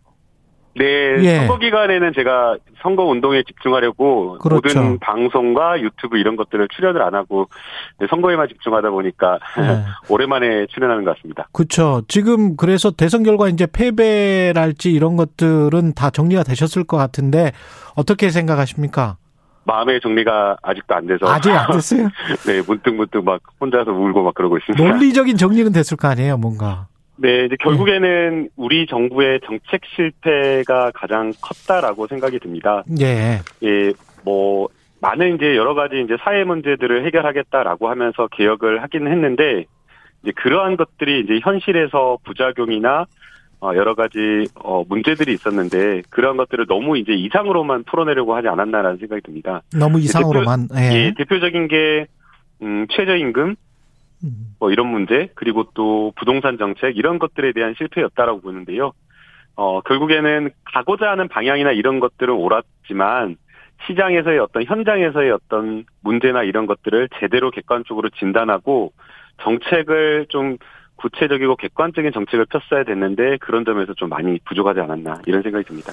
네, 대선 이후에 뭐 이재명 개딸 현상 이거는 어떻게 보세요? 어 이게 결국에는 아마 그 대선 이후에 정치인으로서는 정말 거의 처음 있는 일이 아닌가라는 음. 그런 생각이 드는데요. 활발하게 소통하는 이재명 후보의 어 반응한 그런 어떤 정치적 현상이 아닌가라는 생각이 듭니다. 네. 어, 심지어는 그 수요일 날 저희가 개표를 하고 목요일 날부터 후보자가 국민과 활발하게 소통을 하셨더라고요. 그래서 음. 저한테 보낸 문자 중에는 예. 아니 이재명도 답장하는데 왜 너는 답장 안 하냐 이런 어 문자까지 받았는데 그러니까 많은 분들과 직접 소통하고 그게 뭐 그냥 유력한 정치인이나 뭐 이런 분들하고 소통하는 것이 아니라 그냥 일반 국민들과 직접 문자로 텔레그램으로 트위터로 이렇게 소통하는 그 부지런함 그러한 것에서 아마 이재명 개딸이 나오지 않았을까 음. 그 생각이 듭니다. 근데 그럼에도 불구하고 대선 구도만 놓고 보면 지금 지방선거는 게다가 이제 집권 여당이 되고 난 다음에 5월 1일 취임한 다음에 이제 열리게 된단 말이죠. 5월 10일 취임한 다음에. 그래서 네. 상당히 이제 불리할 것 같아요. 민주당한테는. 어떻게 보세요? 어, 굉장히 어렵다라고 생각을 하고 있습니다. 사실 예. 이제 뭐, 새 정부가 출범하면 굉장히 조금 여러 가지, 음, 어, 좋은 정책들, 그리고 새 정부가 달라지는 어떤 그런 모습들을 보이면 또 아무래도 허니문 기간이 있어서 언론에서는 또 좋은 쪽으로 써주고 그리고 또 모든 어떤 언론의 주목이나 이런 어- 이슈를 그렇겠죠. 새 정부가 가져가는 네. 어떤 그런 상황이기 때문에 어, 쉽지는 않을 거라고 생각이 듭니다. 어, 그런데 지금 이제 윤석열 당선인이 보여준 행보나 이런 것들을 보면 어, 용산 집무실 이전부터 해서 굉장히 조금 독선적이고 불통하는 그런 모습을 보여줘서 음. 이런 부분에 대해서 야당으로서 합리적인 어떤 문제 제기를 한다라고 한다면 어, 지방선거가 어, 총선과 비슷하게 어, 이 정부 어, 도움도 주고 잘 되라고 도움도 줘야 되지만 또 잘 못된 점을 확실하게 좀 비판할 수 있는 그런 견제할 수 있는 힘도 줘야 되는 거 아니냐 음. 이러면서 또 지방선거의 구도가 어, 정말 변할 수도 있지 않을까 생각도 합니다. 근데 이게 참 묘, 미묘한 게 또 이제 야당이 됐다고 그 반대를 주로 하게 되고 반대만 무조건적으로 하는 것처럼 비춰지면 또 그것도 이제 민심이 그렇게 좋아할 것 같지는 않거든요. 네, 그래서 예. 발목 잡기라든지 음. 반대만을 위한 반대 이런 것은 당연히 안 된다라고 생각이 생각을 하고 있고요. 예. 또 특히나 민생과 관련된 부분에 있어서 어 국민들이 속 시원하게 빨리 좀 해결해 달라라고 하는 그런 것들 되게 많거든요. 음. 그래서 이러한 어떤 민생 문제와 관련된 부분은 저희가 오히려 더 적극적으로 함께 하는 모습을 보여야 된다라고 보고 있습니다. 뭐 소- 대표적으로 예. 부동산과 관련된 정책이라고 생각이 드는데요. 예. 이 부분은 여야 할 것 없이 부동산 문제를 해결하는 게 매우 중요하다고 생각이 됩니다. 그런데 음. 보게 되면 어 야당에서 생각하는 것, 여당에서 생각하는 것, 이 가치가 좀 달라서 예. 구체적인 어떤 정책 방향이 다르니까 이런 것도 그러면 여야 간에 공동의 위원회를 만들어 가지고 음. 국회에서 한번 어쨌든 법률안으로 통과시켜야 되니까 예. 공동의 정개특위 같은 이런 공동의 위원회를 만들어서 함께 정책 수단을 만들고 개발해 보자 이런 것들도 제안하면서 민생 문제에는 더 적극적으로 어, 할 생각입니다. 그 민주당 내에서도 지금 명확히 그 합치되지 않은 지점들이 의원들이 의견이 합치되지 않은 지점들이 뭐 언론 개혁이랄지 검찰 개혁을 계속 추진해야 된다는 그런 파라고 해야 될까요? 그런 의원들과 그리고 아니다 좀 더 부동산이랄지 사람들이 그 반응을 하는 쪽으로 좀 더 가자라고 하는 의원들이 생각이 좀 나뉘는 것 같거든요. 바깥에서 보기에는 어떻게 보세요? 어, 우선은 어, 개혁을 검찰 개혁, 언론 개혁을 한다 안 한다 어, 두 가지 다 생각이 있다라고 보이고요. 근데 네. 어느 하나를 잘못된 생각이다. 나쁜 생각이다라고 하면서 배척하거나 이렇게 공격하는 것은 바람직하지 않다라고 생각이 듭니다. 예. 다 합리적이고 논리적인 어떤 근거가 있이 말하는 것이기 때문에 음. 이것을 함께 좀 토론하면서 어, 의사를 모아가는 게 중요하다 보이고요. 어, 저는 검찰 개혁과 언론 개혁을 강력하게 빠르게 해야 된다라는 입장인데요. 사실은 이 법안들은 저희가 지난 대선 이전에 이미 하겠다라고 국민에게 그리고 당원들에게 약속한 겁니다. 예. 그런데 항상 그 선거만, 선거에서 승리만을 생각하면서, 어, 선거에 불리할까봐 눈치 보면서 안 하고, 안 하게 미루고 미루고 미루다가 결국엔 여기까지 온 거거든요. 예. 그래서 대선 이후에 하겠다라고 했는데 또 그 약속을 지키지 않고 거짓말하고 또 미룬다라고 하는 것은 음. 우선은 책임 있는 정치에 맞지 않는다라고 생각이 들고요. 그리고 이제 두 번째는 이러한 어떤 검찰 개혁이나 언론 개혁을 한다라고 해서 부동산 개혁 민생 안 돌보지 않는 게 아닙니다. 음. 상임위가 다 16, 17, 18개 상임위가 다른 상임위 돌아간다고 해서 멈춰 있는 것이 아니고 함께 논의하고 함께 풀어갈 수 있는 것이기 때문에 음. 민생과 관련된 부동산 이런 것들은 기재위에서 논의하고 음. 또 검찰 개혁과 언론 개혁과 관련된 거는 검찰 개혁은 법사위 또 언론 개혁은 과방위 이런 데서 함께 나눠져서 토론하고 함께 갈 수 있기 때문에 민생과 개혁이 어, 따로 떨어져 있는 것이 아니라고 저는 생각이 됩니다. 그 대선 막판에 정치 교체 이야기를 할 때 있지 않습니까? 민주당에서. 네. 그때 이 기초의원 중대 선거구제 이야기를 했었잖아요. 예. 그건 계속 추진을 하고 있어요? 민주당? 네, 저희가 민주당에서 강력하게 지금 추진을 하고 있고요. 예. 오늘 이것을 또 촉구하기 위한 음. 어 기자회견을 11시에 또 가지려고 합니다. 예. 어, 이 부분에 있어서는 그 저희가 거대 양당이 서로 음. 그냥 어, 서로 잘못한 것만 이렇게 깎아내리면서 이득을 보는 어떤 그런 정치를 좀 지향하고 어, 다양한 어떤 사회의 가치를 담아낼 수 있는 그런 어떤 정당 구조를 만들어야 된다고 생각을 합니다. 그래서 이번 지방 선거부터 적용할 수 있도록 반드시 좀 정치 개혁을 했으면 좋겠다라는 생각이 들고요. 음. 그리고 제가 국회 들어와 보니까 결국에는 정치 개혁이라고 하는 것이 국회의원들이 가지고 있는 기득권을 내려놓는 거라고 예. 생각이 듭니다. 예. 그래서 어 이게 뭐 정치 개혁 한다라고 하면서 지방의원들만 이렇게 하는데 지방의원들만 정치 개혁할 것이 아니라 정개특위에서 뭐 총선을 앞두고 충분한 시간이 있으니까 국회의원들이 가지고 있는 여러 가지 특권과 기득권도 내려놓을 수 있는 정치 개혁도 함께 저는 해야 된다라고 봅니다. 유튜브에서 롤 인생님도 비슷한 말씀이신데 민주당은 180석 가지고 개혁 안 하고 뭐 한 건지 모르겠습니다. 이런 말씀 하셨고요. 그 현안과 관련해서는 지금 한덕수 전 총리를 지명을 했지 않습니까? 초대 국무총리로 예. 새 정부 어떻게 보고 있습니까?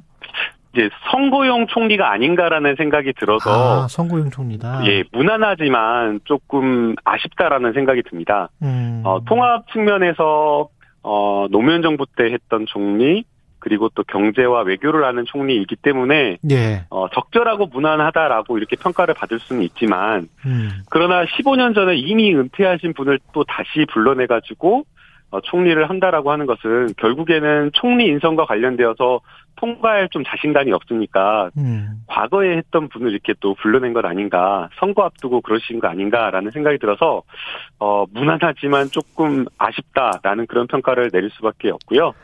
어 조금 더 새로운 분들에게 기회를 주고 역량을 펼칠 수 있는 그런 어떤 인사가 되었으면 하는 바람입니다. 예. 어, 특히 이제 청와대와 관련되어서 많은 분들이 이제 청와대로 가려고 할 건데요. 음. 그 청와대로 가려고 할 때 이명박 박근혜 정부에서 일했던 사람들이 다시 가서 그때 청와대에 근무했던 사람들이 다시 가서 일하는 그런 구조가 아니라 좀 알겠습니다. 여기까지. 30대 40대 이런 청년들이 새롭게 좀 들어갔으면 예. 좋겠습니다. 지금까지 더불어민주당 김남국 의원이었습니다.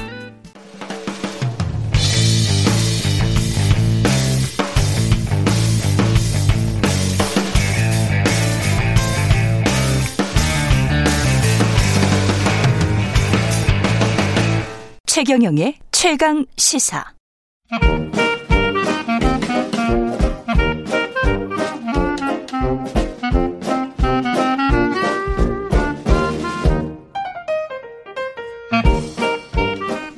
네, 최경령의 최강시사 매주 월요일에 명쾌한 경제 이야기 나누고 있습니다. 오늘 경제합시다 코너에서는 새 정부 인수위가 내놓고 있는 여러 부동산 정책들 시장에 어떤 영향을 미칠지 키움증권 리서치센터 서영수 이사님 모셨습니다. 안녕하세요. 예, 안녕하세요. 예, 이거 정말 관심인데요. 네. 아직 지금 뭐 정책 기조가 다 나온 건 아닌데 네. 부동산 대출 규제는 좀 풀겠다? 이미 벌써 많이 풀렸습니다. 핵심은 다 많이 풀렸다라고 풀렸어요? 돼요. 이미 뭐 그냥 은행들이 눈치채고 예. 예. 예, 그렇습니다. 예. 우선은 아셔야 될 거는 이제 어, 최근에 주택시장 상황을 좀 이해할 필요가 있습니다. 예. 어, 특징은 거래가 급감한다. 거래가 그래서 급감하고 있다. 2006년 이후 최저치의 수준이 지금 5개월째 음. 지속되고 있고요. 예. 예, 가격도 이제 급매물 중심으로 어. 이렇게 하락하고 있어요. 예. 근데 중요한 건 뭐냐면 이렇게 이제 어, 거래 침체가 장기화되면 이제 본격적인 부작용이 나타나기 시작합니다. 음. 어, 그게 뭐냐면 첫 번째 거래가 어, 안 된다는 얘기는 예. 어, 대출자가 이제 이제 원리금 상환 부담이 늘어났잖아요. 그렇죠. 그런 상황에서 이제 매도를 통해서 집을 패- 팔아서 그 문제를 해결해야 되는데 음. 그걸 못 하는 거죠. 음. 그렇게 되니까 연체가 늘어날 수밖에 없죠.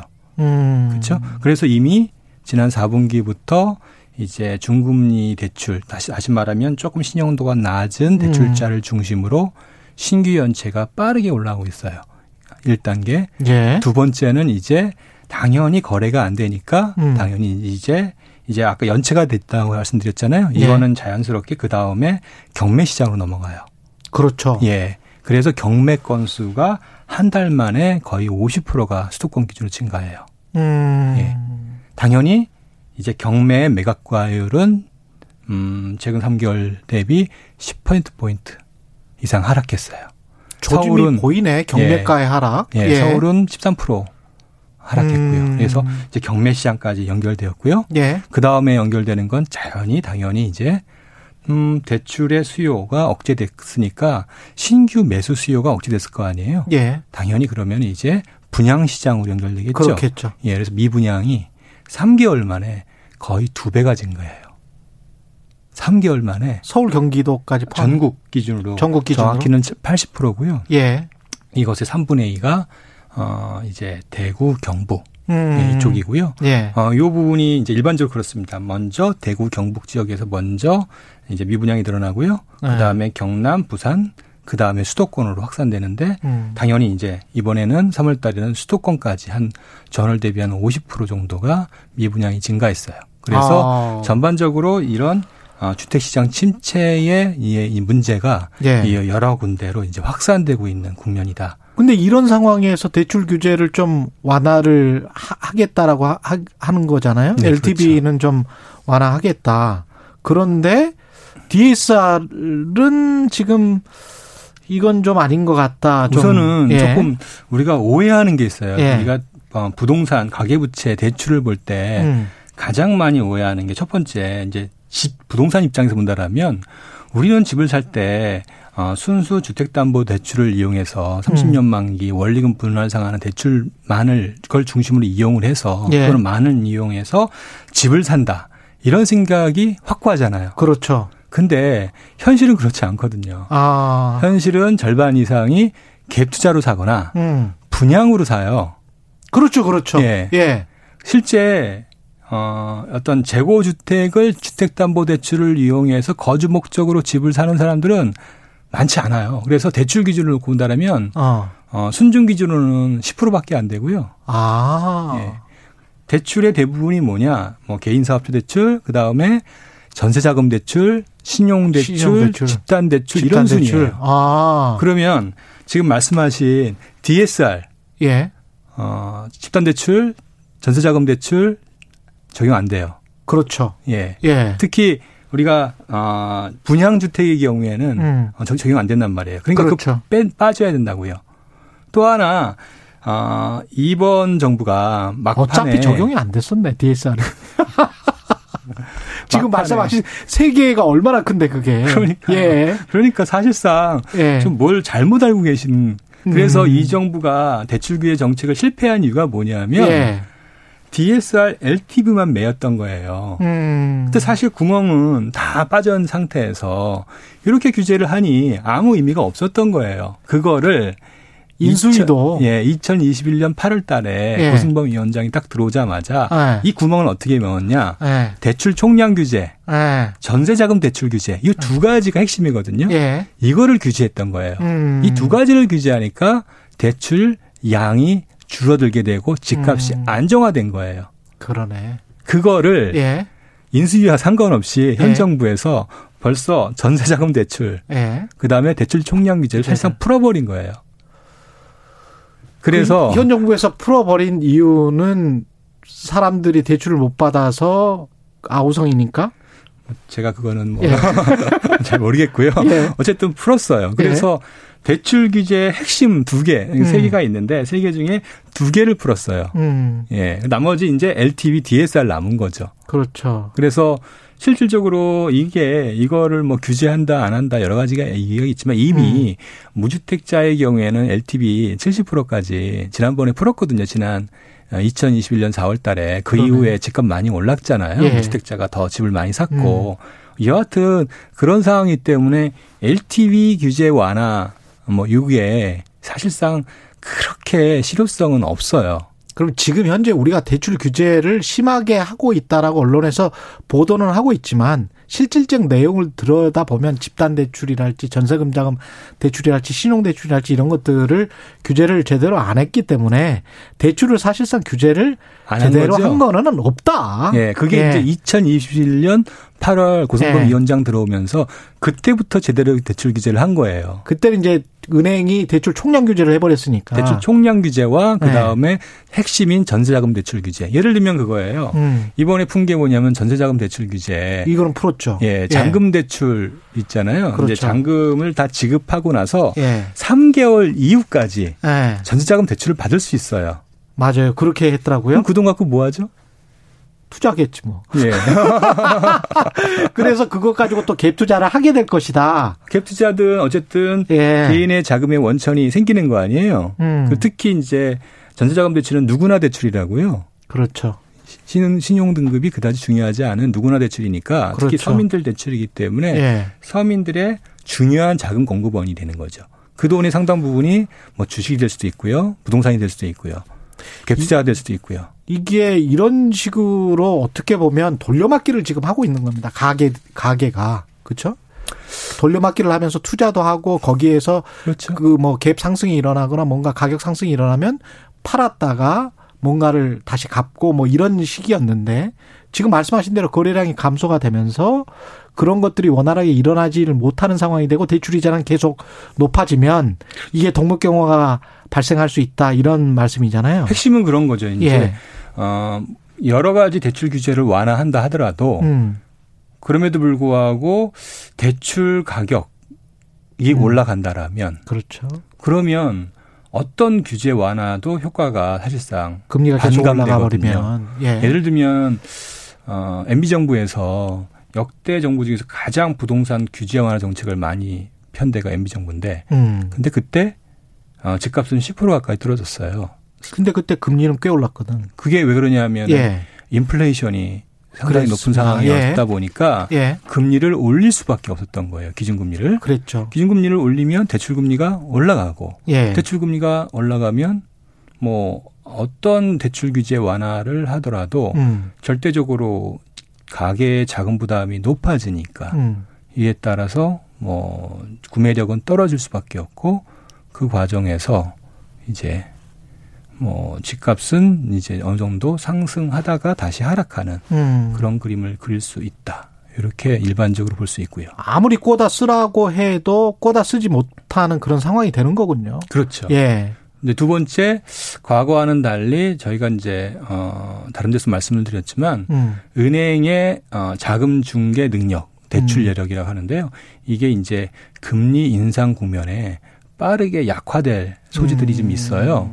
이게 이제 국내와 해외 요인 두 가지로 나눠지는데 그러네요. 국내는 이제 어 이제 저원가성 예금 같은 원화 유동성이 어 약화될 경우에는 대출을 늘리기 어렵다. 요게 음. 하나 있고요. 예. 두 번째는 외화 유동성 부분입니다. 외국인이 채권을 팔기 시작하면 그러네. 요게 이제 외화 유동성 문제가 생기기 때문에 예. 그것도 대출 어 여력의 약화 요인으로 작용할 수 있거든요. 음. 근데 지금 이게 동시에 진행되고 있거든요. 음. 사실 우리는 금리가 1.25%밖에 안 되는데 그렇죠. 미국 기준금리가 0.25%밖에 안 되는데 음. 앞으로 올라갈 소지는 훨씬 더 많은데. 그렇죠. 그러니까 이런 여러 가지의 이제 어 금융의 불안정성을 음. 우리가 감안을 하고 정부가 계속 어 과거와 같은 주택시장 부양책을 취할지 여부는 음. 어좀 지켜봐야죠. 그러면 언론에서 지금 보도를 하는 것처럼 재건축 규제 완화를 할 것 같아서 뭐, 뭐, 신도시, 일기 신도시가 들썩거린다, 뭐 이런 것들은 잔물결?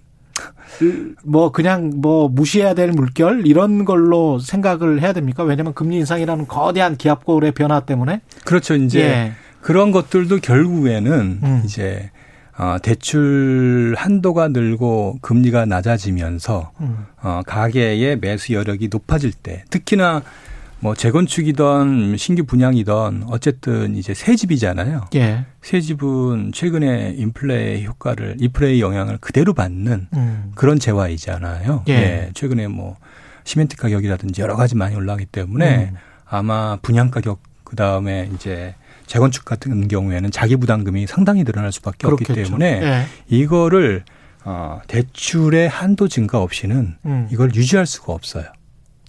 그럼 아파트 가격은 어떻게 되겠습니까? 지금 말씀하시는 거는 인플레이션이랄지 비용 측면에서는 분명히 아파트 원가 자체는 올라가는 측면이 있고 그다음에 공시가도 올라갔기 때문에 그렇지만 또 대출이라는 돈의 흐름으로 봤을 때는 금리로 봤을 때는 이거는 아파트 가격이 내려갈 수밖에 없는 그런 상황인데 그러니까 아무리 분양 원가가 분양가가 올라가고 예. 그다음에 재건축 아파트 가격이 올라간다고 하더라도 음. 이걸 받쳐줘야 된단 말이에요 누군가 그렇죠. 매수자가 돈, 돈으로 받쳐줘야 그렇죠 되는데. 매수자가 매수를 해줘야 예. 그 가격이 형성이 되는데 예. 그게 빠져버리면 예. 현실적으로 뭐 더 이상 유지되기가 어렵겠죠.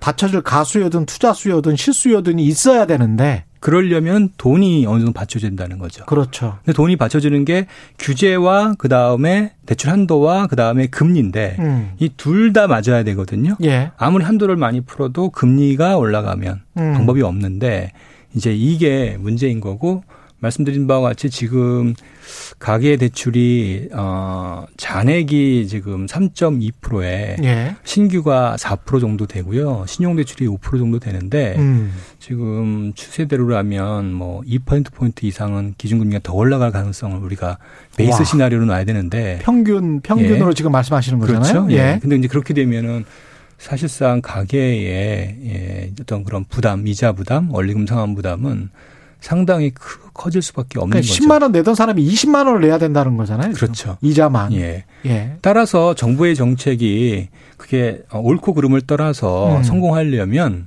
대외 여건이 충족되어야 돼요. 그래서 예. 실제 2014년도 그렇고 2019년도 그렇고 어. 정부가 이제 본격적으로 구조조정에서 이제 부양책으로 정책 기조를 바꾸잖아요. 그렇죠. 2014년 7월과 2019년 6월 두 차례 있었는데 예. 그 결과 집값은 드라마틱하게 올랐단 말이에요. 음. 그때의 제반 여건의 핵심은 뭐냐면 기준금리를 낮출 수 있는 환경이었다는 거예요. 그렇죠, 그렇죠. 예. 예. 근데 지금 낮출 수 있냐라는 부분. 뭐 오히려 저 지금은 세계적인 기조상 낮출 수는 없- 없겠죠. 예, 오히려 예. 지금은 더 어, 올려서 또는 더 방파제를 더 미래에 올수 있는 그 파도를 음. 막을 수 있는 방파제를 상당히 튼튼하게 공고히 해서 음. 미래에 올 수 있는 위기를 대비해야 되는 시점.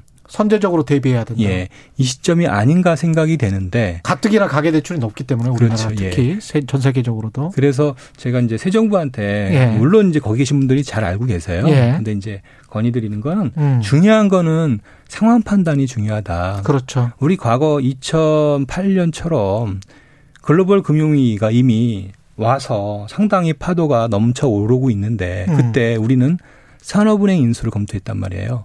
리만 브라더스. 아, 산업은행이 리만 브라더스 리만 브라더스 인수를 검토했죠. 그랬죠. 이런 어 사실 전광우 금융위원장 있을 때. 그렇죠. 그러니까 그런 예. 거는 결국에는 어 거기에 계신 분들이 음. 이런 글로벌 금융 환경 변화에 사실 제대로 적응하지 못했거나 잘못 음. 판단했기 때문에 이런 결과를 낳은 거거든요. 결국엔 그렇죠. 그 이후에 예. 바로 금융위기가 왔단 말이에요. 맞습니다. 예. 네. 따라서 이번에도 마찬가지예요. 음. 어떤 의사결정을 하기에 앞서서 제일 중요한 거는 음. 시장의 환경 변화 이런 것들을 얼마나 이제 제대로 이해하냐 이게 굉장히 중요한 어, 마지막으로 전제 조건이다 말씀드립니다. 정리를 해보죠. 그러니까 지금 현재 시장 환경으로는 어쩔 수 없이 금리를 인상해야 되고 대출 규제 완화 쪽보다는 그래도 조금 대출을 관리해야 되는 쪽으로 갈 수밖에 없는 것 아닌가? 중요한 거는 그래서 집값이 지금 예. 떨어지는 게 중요한 게 아니라 지금 거래가 급감을 했잖아요. 예. 거래 감소를 위한 거래 감소를 완화하기 위한 위한. 정책을 필요한데 정책을 예. 할때 이제 이게 어, 매수 효과가 매도 효과에서 매도 효과를 낮추는 걸 우리가 이제 부채 구조종이라 연착륙이라 그래요. 음. 그렇겠죠. 예, 연착륙을 통해서 어, 이 문제를 해결한 방향과 이게 아니면은 주택시장 부양을 통해서 매수 효과를 올린 방향이 있는데 예. 지금은 매도 효과를 낮추는 연착륙의 형태의 정책이 그러면서 거래량을 활성화시키는 방법밖에 예, 없다. 예, 이게 더 필요하고 어느 정도 이 무- 위험들이 완화됐을 때 음. 어, 경기 부양이 필요하다라면 그때 가서 하는 게 맞지 않냐. 이게 이제 제 생각입니다. 예. 지금 잘 알아들으셨을 겁니다. 예. 오늘 아주 중요한 말씀 해주셨습니다. 지금까지 키움증권 리서치센터 서영수 이사님이었습니다. 고맙습니다. 예, 감사합니다. 예.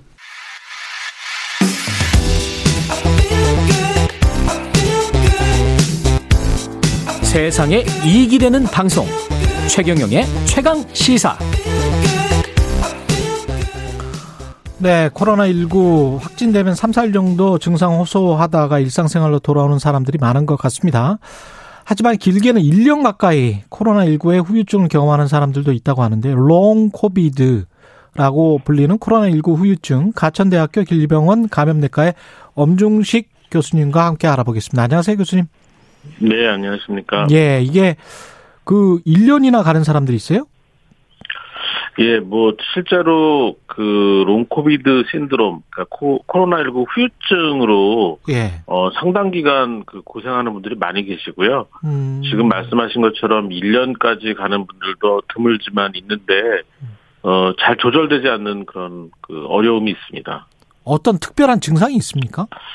그 제일 많은 증상은 그 무력감 또는 피로도 같은 증상 그리고 예. 두통이나 어 호흡기 증상 그 기침이 계속되는 분도 계시고 경우에 따라서는 이제 인지 기능에 장애가 있거나 수면 장애, 건망증 이런 형태로 나타나는 분도 있고 어 실제로 미국 CDC나 세계보건기구에 의하면은 뭐 전체 장기에 어떤 형태로든 나타날 수 있다 이렇게 표현을 하고 있습니다.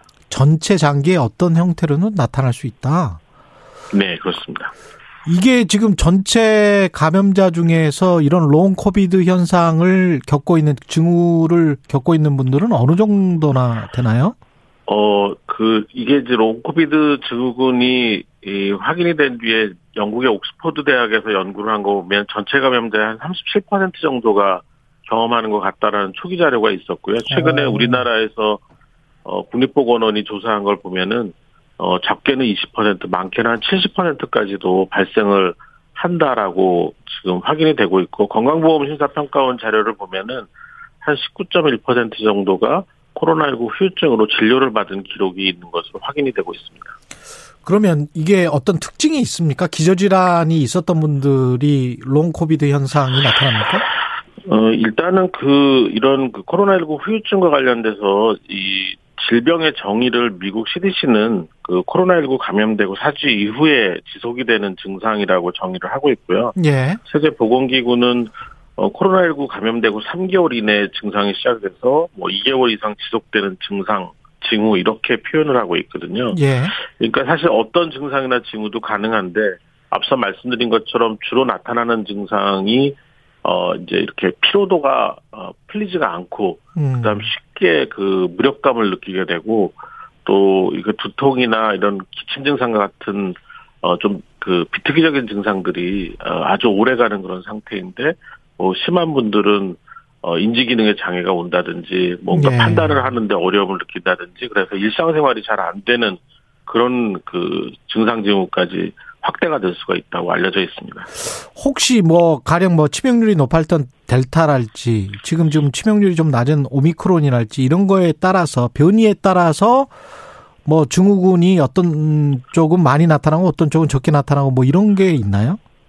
어, 변이의 종류에 따라서 이 코로나 후유증의 그 빈도나 아니면 강도가 좌우되는 것 같지는 않습니다. 아. 어, 그런데 실제로 이제 어떤 변이든 간에 어, 심하게 알았을수록 어, 중증이었을수록 그 이 코로나19 후유증이 또 오래 남고 어, 상당히 그 강도도 강한 것으로 보여지고 있고요. 예. 아직 그 근거를 좀 더 모아봐야 되겠지만 특히 이제 미접종 백신을 미접종 상태에서 중증으로 알았던 분들이 음. 어, 상당히 장기간 이 코로나 후유증을 경험하는 것으로 보여지고 있습니다. 그렇군요. 이게 그 어떤 강도랄지 이런 것들을 생각을 해보면 혹시 심리적인 것도 있을 수 있지 않을까요? 예, 그래서 그 코로나 19 후유증이 발생하는 원인을 좀 찾아보면 아직은 명확하게 그 원인이 규명되지는 않았지만 예.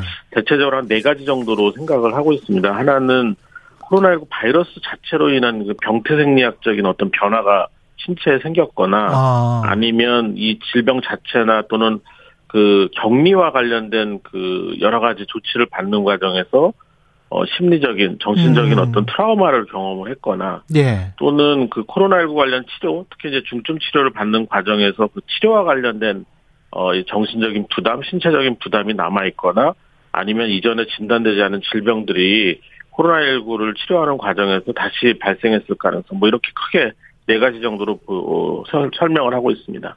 지금 말씀하신 거 들어보니까 백신 접종이 코로나19 후유증을 막는데도 좀 도움이 될 것 같다는 생각이 드네요. 어, 아직까지는 네. 코로나19를, 코로나19의 후유증과 백신의 연관성을 그, 확실히 증명한 건 없지만, 예. 현장에서 보는 입장에서는 백신 접종을 하고 코로나19를 가볍게 앓은 환자 중에서 이 코로나19 후유증을 경험하는 분들은 상대적으로 적은 것으로 좀 보여지고 있습니다. 이게 그러면 어떻게 우리가 격리가 끝난 다음에 long COVID 현상이 안 일어나려면 어떻게 해야 된다. 뭐 이런 매뉴얼 같은 게 있을까요? 어, 실제로 이제 코로나19 감염됐을 때 빠르게 진단해서 빠르게 치료를 하면은 대부분 가볍게 앓을 가능성이 많거든요. 예. 일단은 그게 제일 중요한 것 같고, 음. 어, 또 하나는 이제 코로나19 감염 후에, 어, 뭐 1, 2주 이내에 증상이 사라지지 않고 지속이 될 경우에는 반드시 좀 전문가를 찾아서 뭔가 다른 문제가 있는지를 꼭 확인을 하시고 코로나19 후유증이 어, 이렇게 지속되지 않도록 좀 적극적인 그런 치료를 좀 받으실 필요가 있다고 생각을 합니다. 예. 그리고 저희가 외래 진료나 이런 걸 통해서 보면은 코로나19 이후에 어, 뭔가 새로운 증상이 있다라고 해서 오신 분들 중에 어 많지는 않지만 어 이 확인되지 않았던 다른 질병이 있어서 증상을 호소하는 경우도 있거든요. 이제 이런 것들을 다 감별해야 되기 때문에 예. 꼭 진료를 통해서 증상 조절을 하셨으면 좋겠습니다. 그리고 이게 그러면 이게 체계적으로 국가적인 차원에서 어떤 조사나 연구가 필요할 것도 같은데요. 예, 실제로 그, 이, 우리나라가 그동안은 그 확진자 자체가 다른 나라에 비해서는 많은 편이 아니었기 때문에 이 코로나19 후유증을 호소하는 분들이 어, 적은 편이었는데, 예. 오미크론 유행 과정에서 워낙 대량 환자 발생이 생기고, 많은 수의 환자, 의 사람, 국민들이 코로나19를 경험하면서 이 코로나19 후유증의 그 빈도도 굉장히 높아진 것으로 보여지고 있고요.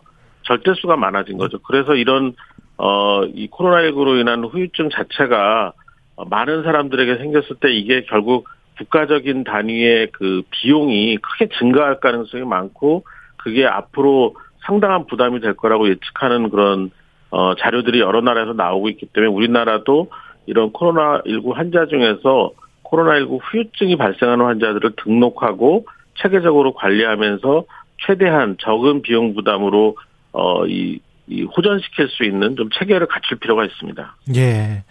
이번에 발표한 거리두기가 이제 마지막 거리두기다. 뭐 이런 이야기를 하는데요. 어떻게 보십니까? 이제 피크 치고 집단 감염으로 가고 뭐 이런 집단 면역으로 가는 그런 단계에 왔다. 이렇게 보십니까? 선언할 수 있습니다. 어, 어, 예. 그 단정 짓기는 어렵고요. 예. 왜냐하면 이제 새로운 변이가 얼마든지 또 생길 수가 있는 부분이 음. 있기 때문에 지금의 유행이 잦아든다고 해서 어, 코로나19가 이제 종식 단계로 들어간다 뭐 이런 표현 또는 집단 면역을 달성했다 이런 표현은 어렵다고 보고 있고요. 예. 어쨌든 그렇지만 이제 오미크론에 의한 유행이 이 점점 이제 잦아들 것으로 보고 있고 그렇지만 여전히 이제 위중증 환자 발생이나 사망자 발생의 정점은 음. 앞으로 1, 2주 사이이기 때문에 이 기간 동안에 사망자를 줄이기 위한 어, 최선의 노력을 다 해야 된다고 봅니다. 알겠습니다. 지금까지 가천대학교 길병원 감염내과 엄중식 교수였습니다. 고맙습니다.